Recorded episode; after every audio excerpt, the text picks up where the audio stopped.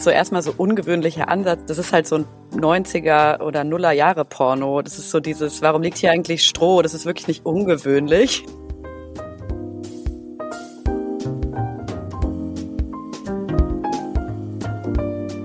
Hallo und herzlich willkommen im Sinneswandel Podcast. Mein Name ist Marilena Behrens und ich freue mich, euch in der heutigen Episode zu begrüßen.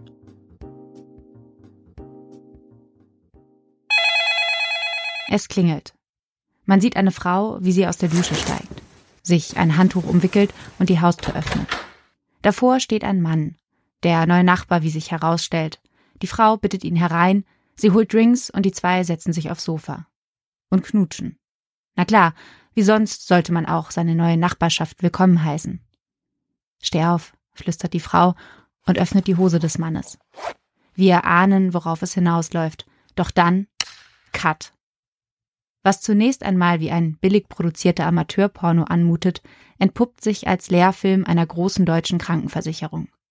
Um insbesondere jungen Männern die Hodenkrebsvorsorge schmackhaft zu machen, erklärt nun die Pornodarstellerin Annie Aurora das korrekte Abtasten.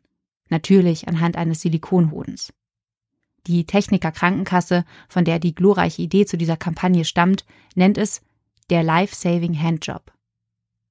Gesundheitsvorsorge aber als Porno getarnt. Denn Aufklärung muss dort stattfinden, wo sie die Menschen erreicht, um es mit den Worten der TK auszudrücken. Dass Krebsvorsorge ein wichtiges Thema ist und Aufmerksamkeit verdient, darüber lässt sich kaum streiten. Sehr wohl aber über die Art und Weise, wie das Thema verpackt wurde. Und genau das geschieht nun vor allem in den sozialen Medien. Ein üblicher Shitstorm, den die TK, so munkelt man, vermutlich einkalkuliert hat, ist am Wüten. Allerdings ist die Frage gar nicht so sehr, ob diese Kampagne nun geschmacklos ist oder was sich die TK wohl dabei gedacht hat, außer vermutlich Sex Sales. Was wirklich interessant ist, dass das Video zeigt, was scheinbar ein Teil unserer Gesellschaft über Männer denkt und was sie Männern zutraut. Oder eher gesagt, was nicht. Die Kampagne hält Männer für absolute Schwachmaten. Schwachmaten, die das Video sehen und dann sabbernd zu ihrer Freundin gehen, um der ihre Testikel ins Gesicht zu halten, schreibt Journalistin Emily Glaser in der Taz. Männervorsorge ist, dem Video zufolge, also ein Frauenjob. Das klingt ziemlich nach Klischees veralteter Geschlechterrollen. Wie kommt es, dass die noch immer so präsent sind und scheinbar funktionieren? Immerhin wird seit Veröffentlichung des Videos mehr als vermutlich jemals zuvor über Hodenkrebs diskutiert. Ist die Kampagne damit gar gelungen, obwohl sie Frauen sexualisiert und Männer infantilisiert? Um diese Frage gemeinsam zu diskutieren, habe ich mir heute zwei Gäste in den Podcast eingeladen. Luisa Tomé und Anil Antintasch. Luisa schreibt als freie Journalistin regelmäßig unter anderem für die Zeit, Taz und Süddeutsche, vor allem über soziale Ungleichheit, Klassismus und Feminismus. Anil ist Autor und He-for-She-Botschafter der NGO UN Women Deutschland. Er beschäftigt sich und schreibt vor allem über gesellschaftliche Rollenbilder, Männlichkeiten und die Konstruktion von muslimisch-türkischen Männern in Deutschland. Wenn ihr jetzt vermutet, dass wir mit einem weiteren Rant in den medialen Shitstorm einsteigen, dann muss ich euch leider enttäuschen. Zumindest war es eher unsere Intention, einen konstruktiven Diskurs zu Geschlechterrollen und Männlichkeitsvorstellungen anzuregen. Ob uns das am Ende wirklich gelungen ist, das könnt natürlich nur ihr bewerten. Wir haben uns bei dem spontanen Experiment zumindest größte Mühe gegeben und der Spaß ist, glaube ich, auch nicht zu kurz gekommen. So, mehr möchte ich auch gar nicht vorwegnehmen. Viel Freude beim Zuhören.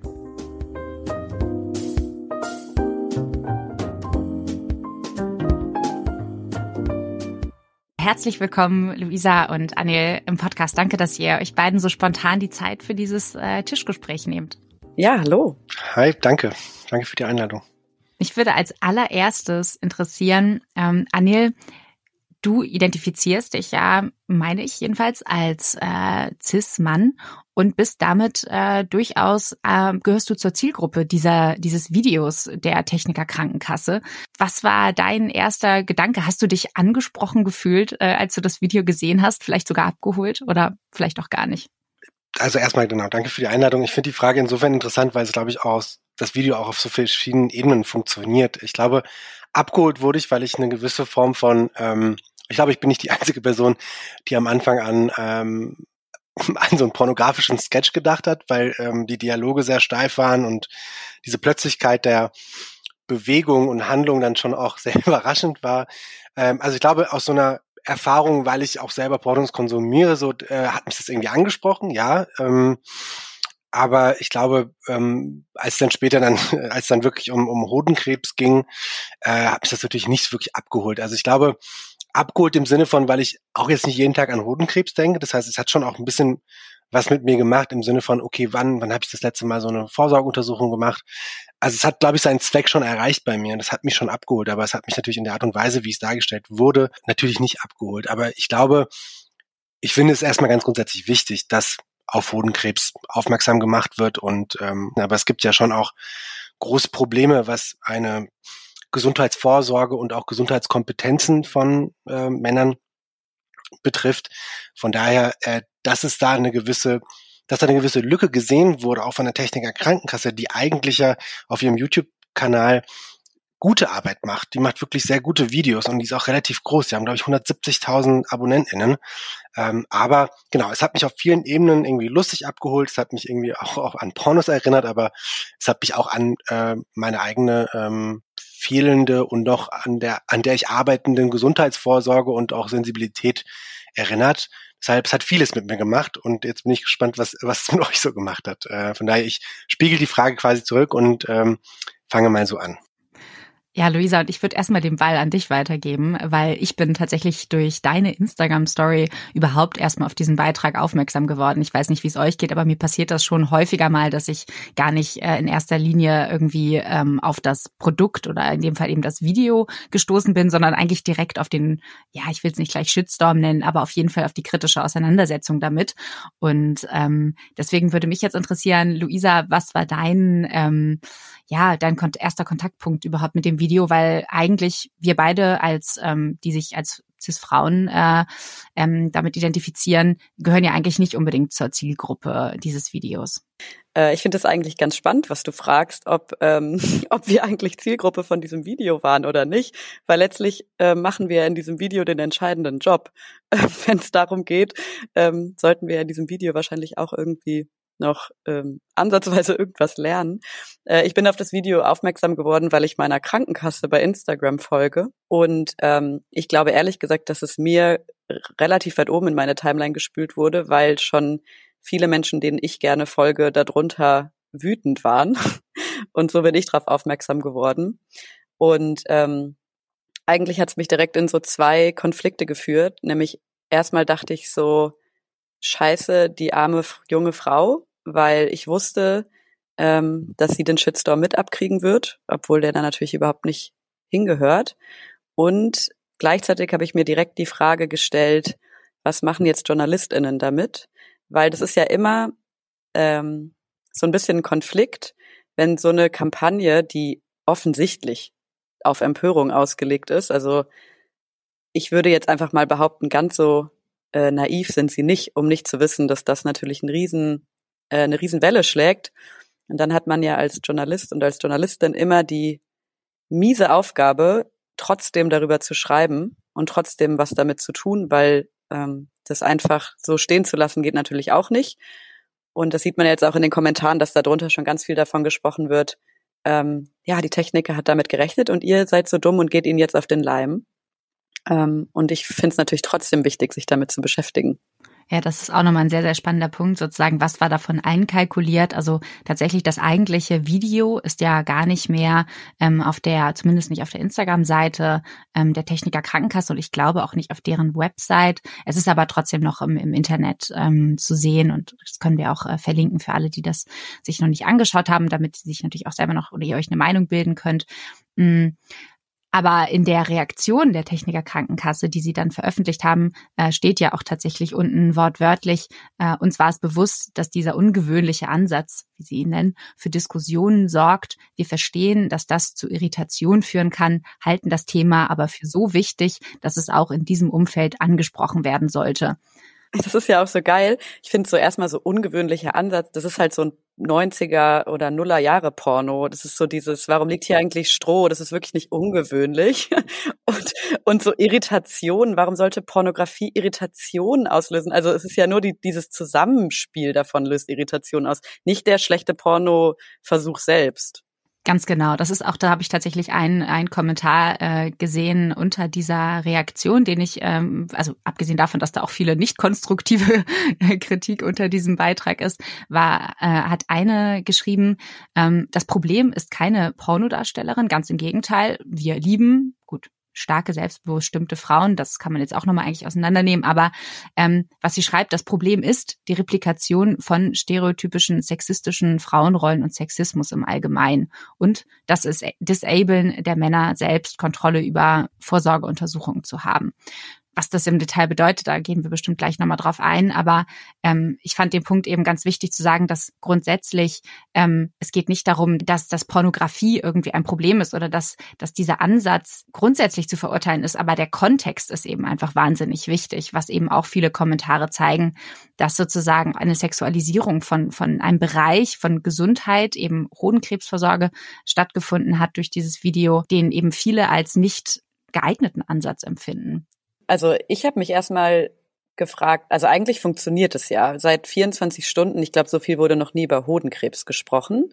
Und äh, deshalb würde ich erstmal sagen, wenn das das Ziel war, und natürlich ist ne, also eine, eine Erhöhung der, der, des Bewusstseins für Fürsorge ein äh, gutes Ziel und das haben sie jetzt auf jeden Fall erstmal geschafft.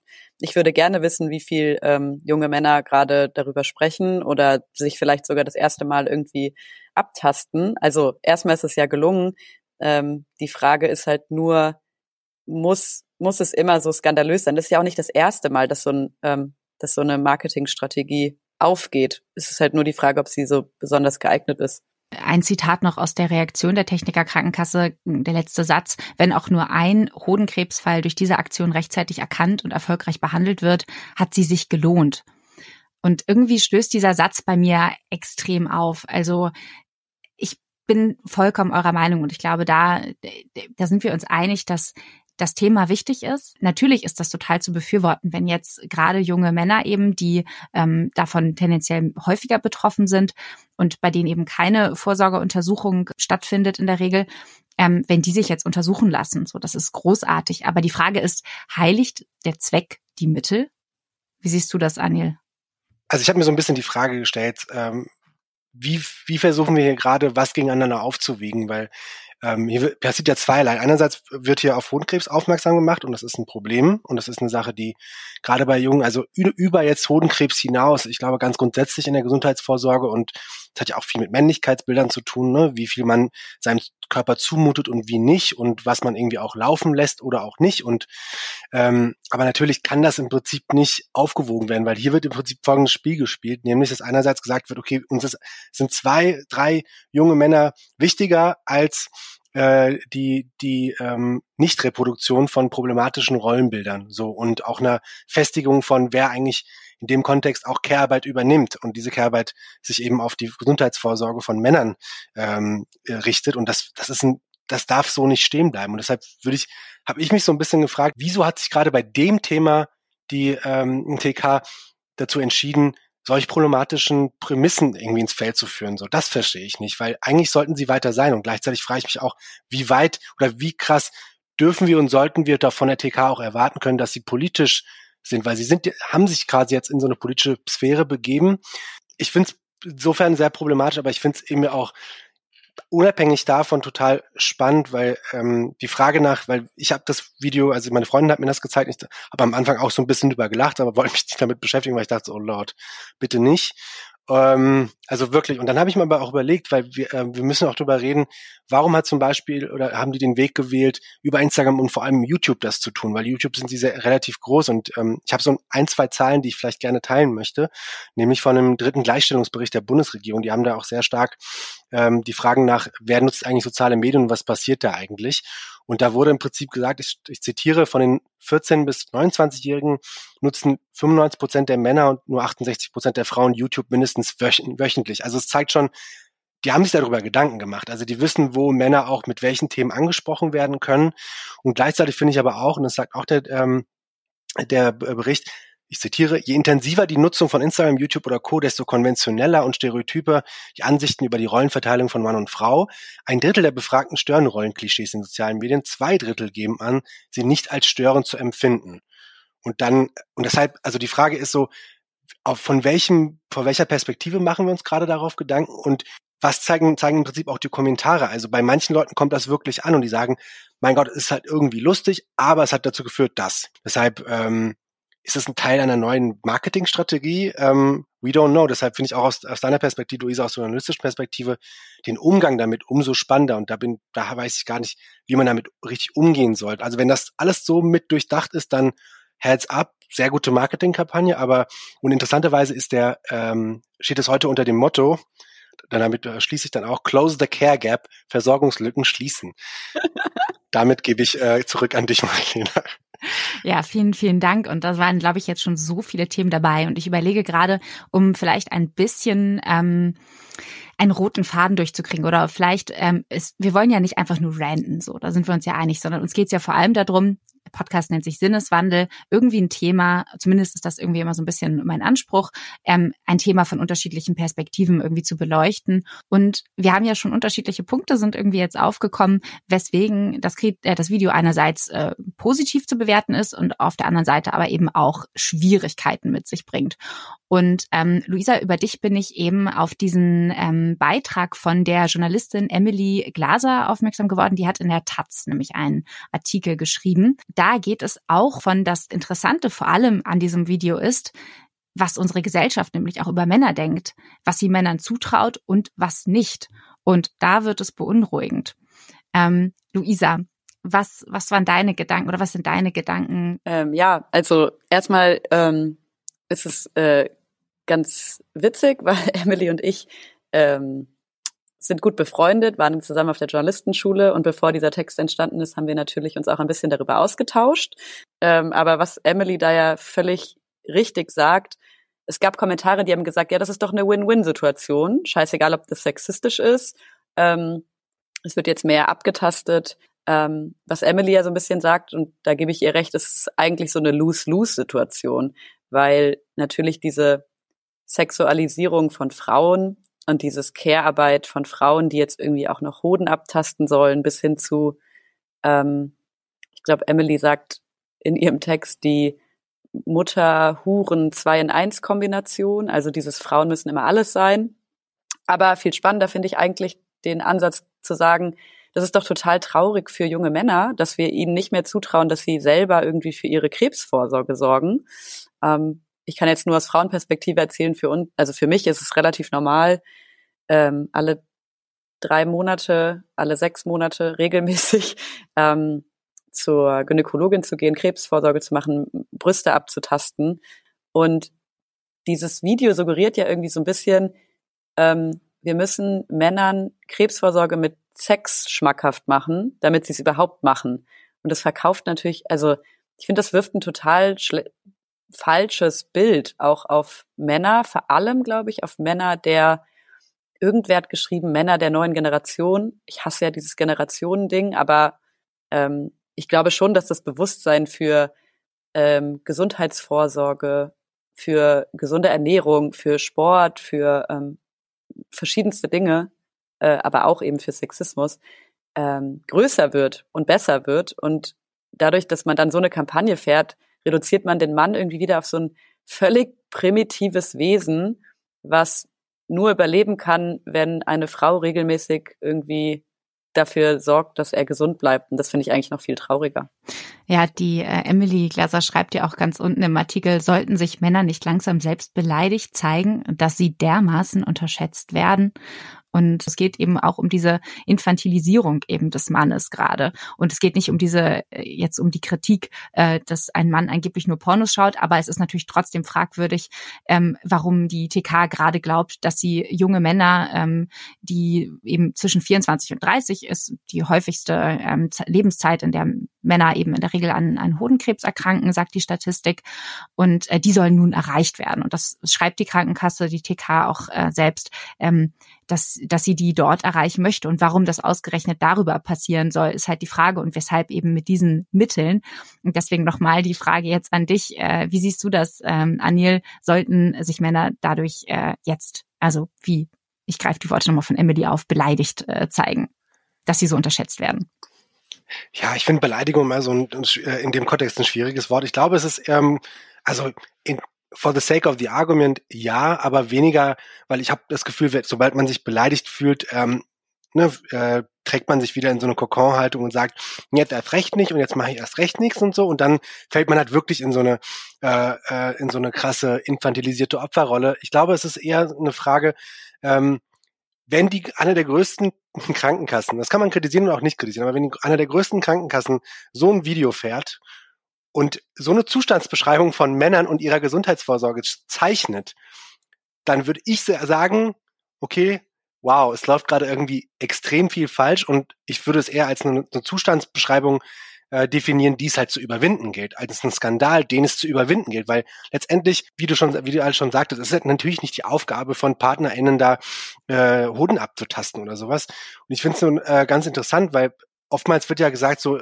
ne, ich habe das auch in Kommentaren auch so gelesen, ich mache das schon und keine Ahnung was, aber die Zahlen zeichnen tatsächlich eben auch dieses skandalisierte Bild. Ich hatte ähm, ich bringe auch wieder ein paar Zahlen mit. Das aktuellste ähm, Datenblatt, wo es äh, heißt Facts zur Männergesundheit von November 2020 von der BZGA sagen zum Beispiel auch, also 75,7 Prozent der Männer äh, ist eine Empfehlung einer Krebsvorsorgeuntersuchung bekannt. Bei Frauen ist es knapp 90 Prozent. Also ich finde, da gibt es schon eine große Diskrepanz zwischen es gibt Probleme und es äh, und ne, wenn, wenn wir jetzt darüber sprechen, so in, äh, wer in welchen Partnerschaften auch in dem Kontext ähm, Care-Arbeit übernimmt oder emotionale Care-Arbeit übernimmt, das war ist bei mir nicht anders gewesen. So, ich bin auch erst, ne, auch über meine Freundin auch habe ich mich nochmal mehr darüber sensibilisiert. Aber ich finde, es muss doch die, ähm, es muss doch im Prinzip ein eine Aufforderung sein, sich auch mit den Zahlen zu beschäftigen und mit einer gewissen Diskrepanz auch zu auseinanderzusetzen. Und die ist da und die ist nachgewiesen.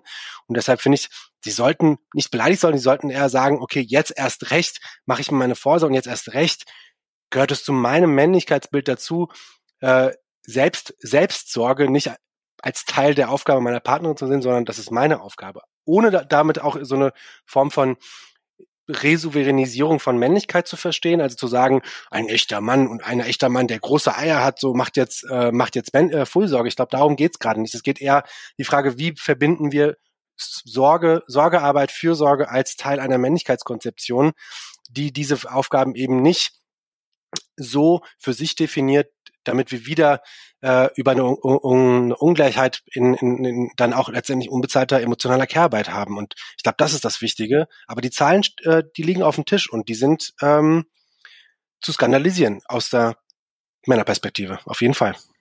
Ja, was du sagst, finde ich wahnsinnig spannend, weil ähm, also das schreibt eben diese Emily auch in, in dem Beitrag, dass, dass sie das Gefühl hat, dass der heteronormative Mann ähm, vor allem entfremdet und abgestoßen ist von seinem Körper. Also auch das, was du vorhin gesagt hast, Luisa, es, ist, es muss erst die Frau sein, die sich sozusagen, die, die für ihn diese, diese Care-Arbeit eben übernimmt.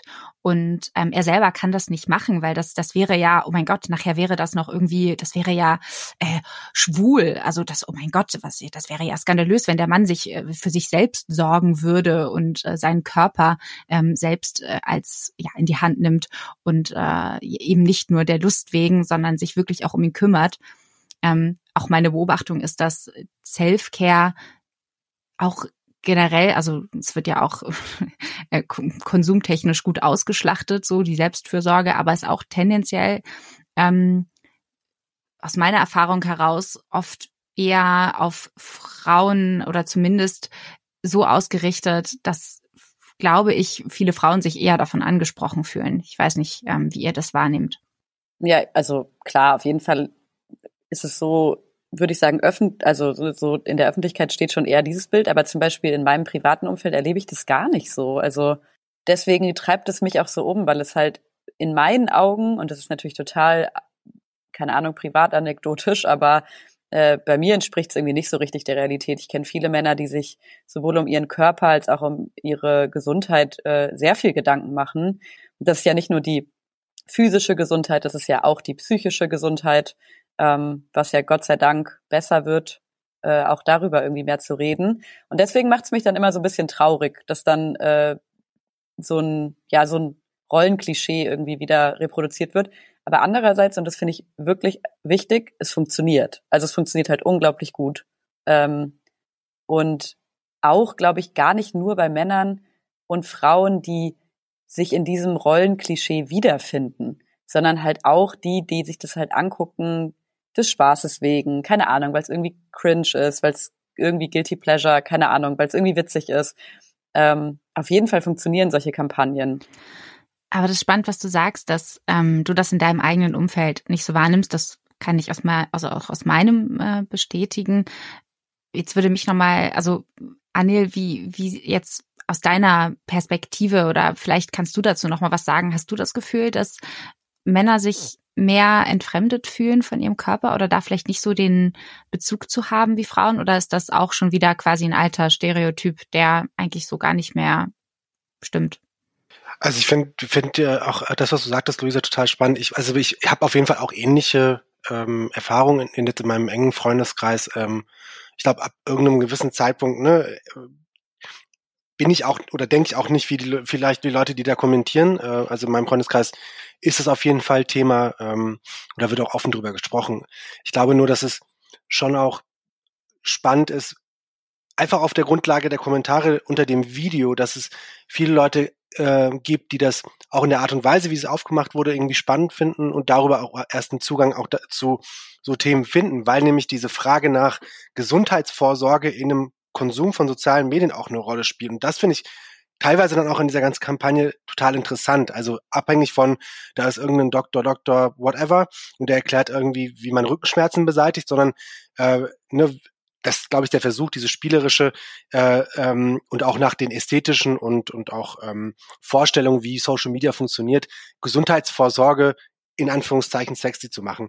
Also in meinem Freundeskreis ist es nicht, aber einem Druck, einem gewissen Männlichkeitsbild zu entsprechen, den gibt's halt eben noch. Und das kann dann sehr schnell auch dazu führen, glaube ich, und da sind wir noch lange nicht so weit, ähm, dass die Leute sagen, okay, gehe ich jetzt lieber zum Training, jetzt salopp gesagt, oder gehe ich halt zur, zur Vorsorgeuntersuchung? Dann denken sie, nee, dann gehe ich lieber zu meinen Jungs. Und wenn sich das in so einem Kontext irgendwie reproduziert und reproduziert, und deshalb finde ich halt eben auch die Zahlen vom Gleichstellungsbericht so interessant. Ne, wir, wir reden einerseits davon, dass es medial viel passiert und wir machen das zum Thema, wie hier zum Beispiel auch. Aber wir müssen uns trotzdem natürlich fragen, wer findet da eigentlich in den sozialen Medien statt? Also da, wo das Video platziert wird. Und äh, wie wird da über ähm, Geschlechterklischees und Rollenbilder gesprochen? Und da merkt man, die Zahlen sprechen da auch eigentlich eine, eine schon eine gewisse Bewegung. Also man sieht schon eine Bewegung, aber ähm, soziale Medien sind immer noch ein Raum, wo es ganz spezifische und ne, von meiner Perspektive aus sehr konservative und traditionelle Bilder von, wie Männer und Frauen auch in der Binarität zu sein haben. Und auch gleichzeitig, und gleichzeitig, wer in diesen Kontexten vor allem sichtbar ist. Und das sind weiße, cis, heterosexuelle, hegemoniale Männlichkeiten. Und die, ähm, wenn die ständig durch ne, Gender Marketing, whatever, ähm, davon äh, beeinflusst werden, wie sie denken, Männer zu sein haben, dann ist das so eine, so eine Push-and-Pull-Bewegung. Also es passiert was, aber gleichzeitig gibt's Backlashes und dann haben wir Antifeministen in, in, in, in, in den Medien und in der Politik, die werden auch nicht sagen, Leute, ähm, genau, geht mal zur Krebsvorsorgeuntersuchung, sondern die sagen so, ey Leute, entdeckt eure Männlichkeit wieder. Und das heißt dann Mund abwischen, weiter geht's, Holz hacken so. Ich will auf jeden Fall gerne ähm, als nächstes Video sehen, äh, Hodenkrebsvorsorge abtasten in der in der Fußball-Mannschaftsdusche. Also ich glaube, man hätte halt, man hätte halt, glaube ich, auch irgendwie Videos machen können, die die meinetwegen Klischee sind und die meinetwegen irgendwie Rollenbilder reproduzieren, äh, die nicht unbedingt immer das Sex-Sales-Rollenspiel sind, aber ähm, keine Ahnung, ein Fußballtrainer, der am Ende die Mannschaft auffordert, sich jetzt mal irgendwie abzutasten unter der Dusche. Hätte ich auch geil gefunden. Voll. Und deshalb finde ich es auch so spannend, dass es äh, gerade dieser Kontext und auch diese Ästhetik gewählt wurde. Also ich musste vor allem einfach lachen, als ich das gesehen habe. Ja, auf jeden Fall. Weil diese Stroh-Analogie, die war einfach da. Und ich meine auch dieses Sofa, das war alles da. Das ist ja das genau das Geile, dass sie das halt so ein bisschen, das ist ja der Fail in diesem Video, dass die halt so ein Nuller Jahre null progressiven Porno reproduzieren. Also die könnten ja auch einen geilen Porno irgendwie daraus, also die hätten auch einen progressiven Porno daraus machen können, aber sie gehen halt so wirklich in diese klischeehafteste Pornoszene, die es so also die so, wenn man modernen Porno macht, halt nicht mehr gemacht wird. Also ich glaube, es geht natürlich auch nochmal darum, was für ein Porno man da irgendwie reproduziert. Ja, und äh, ihr habt jetzt gerade von Fußball gesprochen. Es ist ja, also es gibt ja auch Kampagnen, die, die genau das machen, eben aber halt nicht unbedingt so cringy und äh, mit derselben Analogie. Aber es gibt zum Beispiel eine, eine ähm, Hodenkrebsvorsorgekampagne, die heißt Check dich selbst. Und die, hab, die wirbt zum Beispiel mit dem Slogan All for the Balls ähm, und kooperiert dann irgendwie mit äh, dem, zum Beispiel dem Hamburger Fußballverband. Und da sieht man dann irgendwie auch prominente Personen. Aber die haben sage und schreibe 200 Abonnenten irgendwie auf Instagram. Ich weiß nicht, ob die auf anderen Kanälen Reichweiten stärker sind. Das haben sie verdient mit diesem schlechten Slogan, ey. Äh, ich weiß auch nicht, die anderen Sprüche fand ich auch nicht so viel äh, schlagend. Also die hatten scheinbar auch nicht die beste Marketingberatung. Ähm, also zum Beispiel in vier Minuten kannst du 20 Mal dein Handy checken, um zu schauen, ob es News in deinem Gruppenchat gibt oder du rettest vielleicht dein Leben. In deinem Gruppenchat. Ja, aber worauf ich hinaus will, ist, ähm, ich sehe es trotzdem und ich, ich glaube nicht, dass ich prüde bin, aber äh, ich sehe es kritisch, eben dass Sex zum Teil so einer neoliberalen Konsumkultur geworden ist, ähm, so ein, dass halt so ein, so ein Sex-Entertainment irgendwie äh, besteht und was gleichzeitig oft kombiniert ist mit so einer neoliberalen Abwicklung von Feminismus, also quasi so eine Politik, die Frauen eine mehr oder weniger postfeministische und sehr ambivalente sexuelle Freiheit irgendwie anbietet, so nach dem Motto, ihr seid irgendwie stark und selbstbestimmt, aber gleichzeitig werdet ihr immer noch irgendwie objektifiziert identifiziert und habt ähm, im Fall des Videos irgendwie so die äh, die die Vorsorge, die Care-Arbeit äh, für für den Mann irgendwie zu leisten. Also das sehe ich schon durchaus ziemlich kritisch. Ja, und außerdem, also das Ding ist ja, es ist ja auch einfach so alt, äh, FeministInnen immer als prüde darzustellen. Haha, ihr habt alle keinen Sex und deshalb findet ihr dieses Video alle scheiße.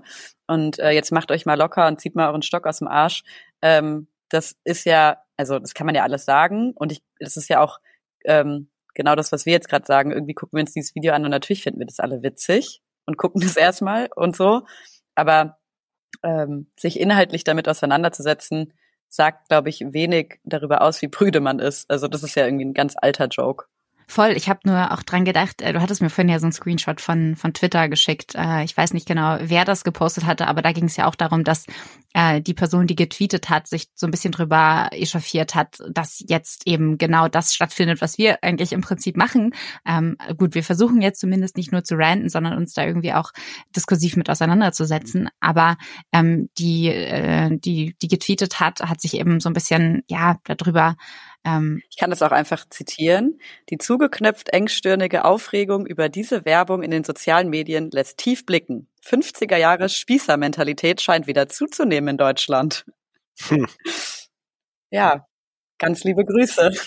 Ja, und das ist, man kann das ja aus mehreren Perspektiven sehen, weil ähm, ich finde die, ich finde, ich muss sagen, ich finde die Auseinandersetzung darüber total spannend. Also ich setze mich damit jetzt auseinander und ähm, wenn es jetzt nicht allein darum geht, das Ganze irgendwie nur schwarz-weiß zu betrachten oder das eine, ja, irgendwie, es, es, muss ja nicht ein Endergebnis geben, sondern es, es lässt uns wieder über Rollenklischees nachdenken, es lässt uns darüber nachdenken, wer ist eigentlich irgendwie, also über, über die Bewusstwerdung irgendwie der eigenen Identität und ähm, von, von Geschlechterrollen so, weil die sind ja auch nicht bin, äh, binär, sondern da gibt's ja sehr viel mehr. So.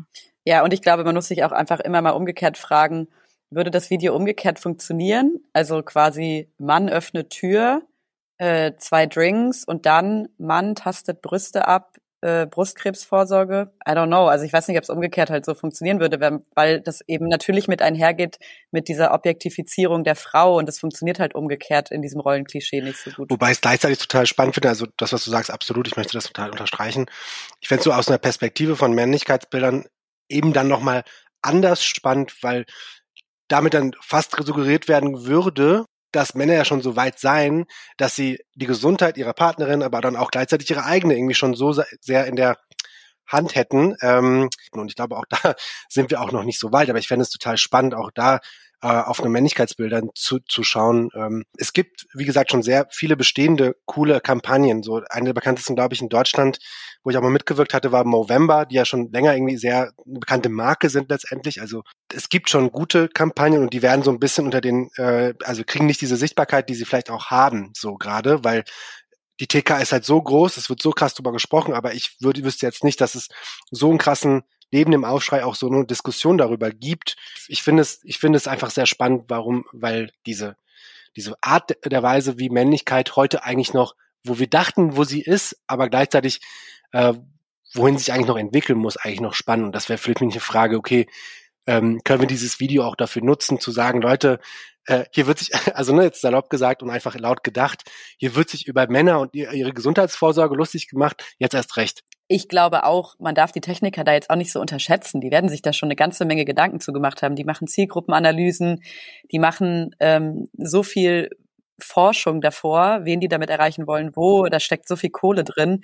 Die werden schon gewusst haben, was sie da tun. Und ähm, dass sie es jetzt offline genommen haben, ähm, glaube ich, ist jetzt auch erstmal für die gar nicht so skandalös. Also vielleicht, ähm, weil es ist ja auch nur bei denen auf der Seite offline und bei ihr äh, kann man es sich, glaube ich, immer noch angucken. Ähm, also ich glaube gar nicht, dass es denen so sehr schadet. Wäre jetzt so meine Annahme. Das ist ehrlicherweise auch äh, überhaupt nicht meine meine Sorge. Überhaupt, ich finde es ähm, spannend, einfach ja vor allem mich mit euch darüber zu unterhalten. Und vor allem hast du vorhin noch mal einen Punkt erwähnt, äh, über den wir uns noch nicht so viel unterhalten haben, der mir aber irgendwie doch auch noch mal ganz wichtig ist. Und zwar, ähm, das beschreibt die Emily in ihrem Taz-Artikel als ähm, Mutter-Hure 2 in 1 Kombination und schreibt, äh, der Film suggeriert, dass es ein Frauenjob ist, die Hodenkrebsvorsorge durchzuführen. Das hatten wir schon. Ähm, und zwar das macht die Frau in dem Video nämlich geduldig und mit einem Lächeln. Bei dieser Care-Arbeit, wie sie Frauen traditionell zu erledigen haben, soll sie auch noch erotisch sein, damit die Untersuchung für den Hodenträger zusätzlich zum Lustgewinn führt. In einem Narrativ älter als die Zeit versorgt die Frau als Mutter-Hure 2 in 1 Kombination alle Bedürfnisse des Mannes alle Bedürfnisse des Mannes gleichzeitig. Auf jeden Fall habe ich sofort, ähm, ich habe eine, ich habe an zwei Dinge gedacht. Einerseits ähm, den sogenannten Madonna-Hure-Komplex, der kommt aus der Psychoanalyse von Sigmund Freud. Ähm, will ich gar nicht so tief drauf eingehen, aber besagt so ein bisschen angeblich, dass äh, Männer, also ich, ich halte das für sehr, sehr falsch, dass Männer äh, in einer Frau entweder eine sexuell anziehende Sünderin oder eben eine liebenswerte Heilige sehen. Aber was ich sehr, sehr interessant äh, finde dabei, ist eben diese Betrachtung der Frau oder die, diese, diese ambivalenten, widersprüchlichen Imperative, die nach wie vor an Frauen eben gestellt werden, wie wir angeblich irgendwie zu sein haben. Einerseits total anziehend, aufreizend und gleichzeitig aber auch irgendwie scheinen wir eben die, diese diese Mutterrolle irgendwie inne zu haben ähm, und alles eben für den Mann angeblich. Und das ähm, das finde ich bleibt trotz irgendwie cringy, lustigen Video einfach irgendwie so als trockener Beigeschmack auf jeden Fall dabei. Ja, auf jeden, also ja, schon. Und andererseits ist halt auch irgendwie diese Vorstellung, also jetzt mal, wenn man sich diese Szene mal in Reality vorstellt, die ist so absurd. Also die, die, die, ich würde echt gerne sehen, dass es die einmal in Reality so geben würde, weil die ist halt so gestelzt und die ist so bescheuert. Ähm, aber ja, natürlich steht dahinter trotzdem erstmal ähm, das Bild. Früher war es entweder oder, jetzt ist es irgendwie so am besten beides. Äh, und am einem Tag gerne 15 Mal hin und her in diesen Rollen, also in diesen zwei Rollen und dazwischen liegen ja noch 15 andere. Ähm, aber äh, Zielgruppe ist einfach wieder die Frage und Bubble und, und wie sieht's irgendwie im Gesamtkontext aus.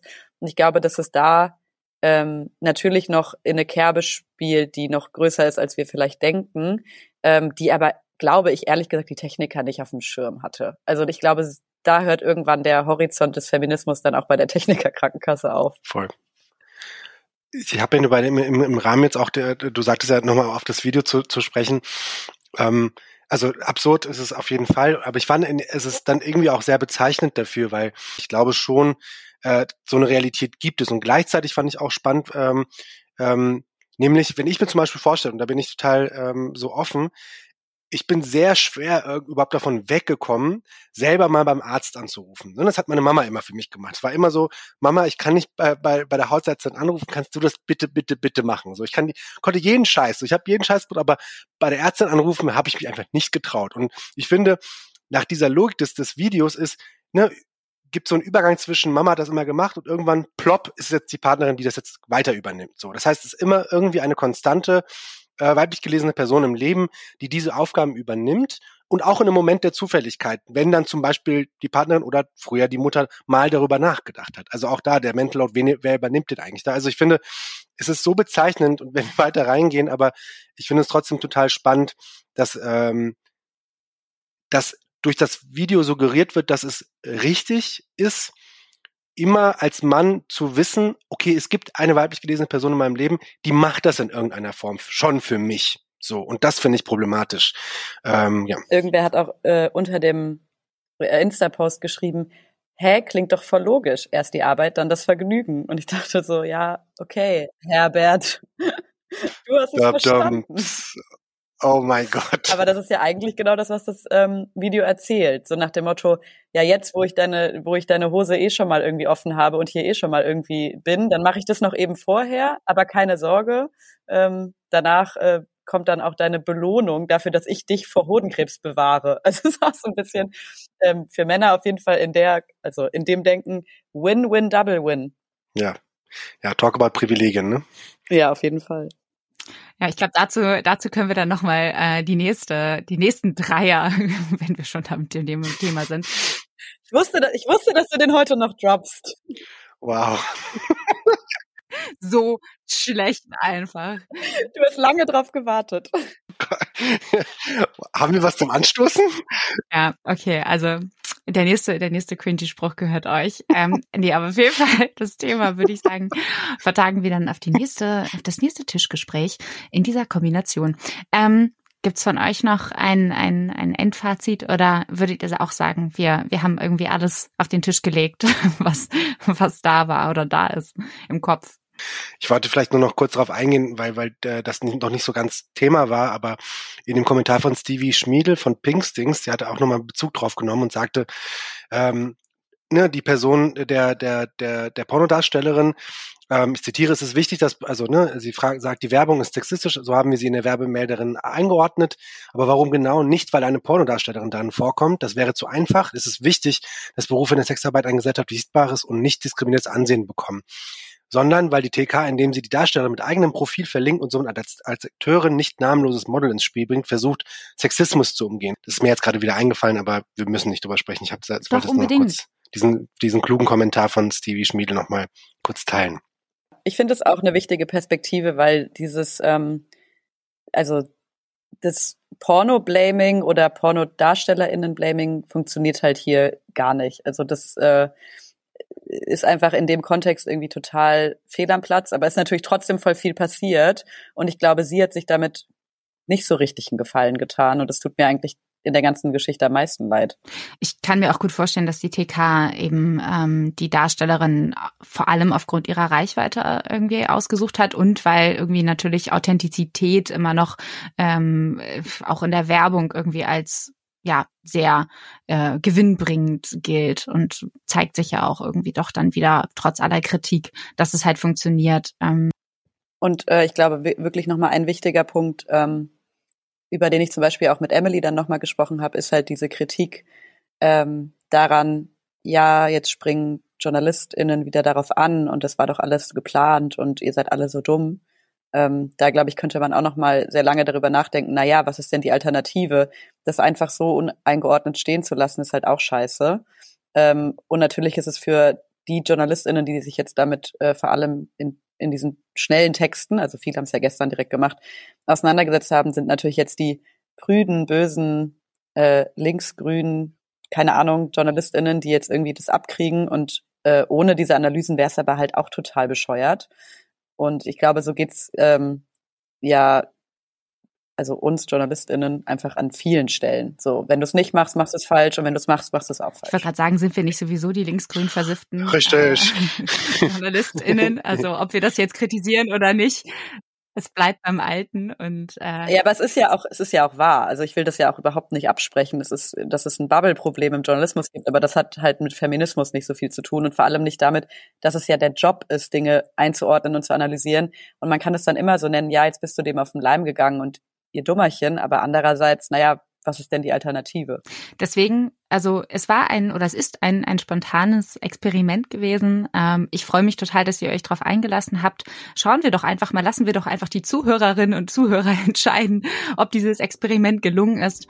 Ähm, und äh, ich bedanke mich auf jeden Fall an dieser Stelle ganz herzlich bei euch und bin gespannt, wann wir uns wieder in der Runde zusammenfinden, wenn der nächste, nächste Rant ansteht. Wenn Antifeministen kommentieren und irgendein äh, Anti-Video wegen der Folge machen, dann sehen wir uns wieder auf jeden Fall. Dann darfst du noch mal Dreier sagen, Marilena. oh ja. Danke für die Einladung. Danke. Bis bald. Bis dann. Ich danke euch fürs Zuhören und hoffe, ihr konntet aus dem Gespräch etwas für euch mitnehmen. Schreibt uns gerne eure Gedanken zu dem Thema per Mail an redaktion.sinneswandel.art. Und sollte euch diese Episode gefallen haben, dann freue ich mich ganz besonders, wenn ihr Sinneswandel als Fördermitglieder unterstützt. Das geht ganz einfach via Steady oder indem ihr uns einen Betrag eurer Wahl an paypal.me slash Sinneswandelpodcast schickt. Alle weiterführenden Infos und Quellen findet ihr als Links wie immer in den Show Notes. Mein Name ist Marilena Behrens. Ich bedanke mich bei euch fürs Zuhören und sage bis bald im Sinneswandel-Podcast.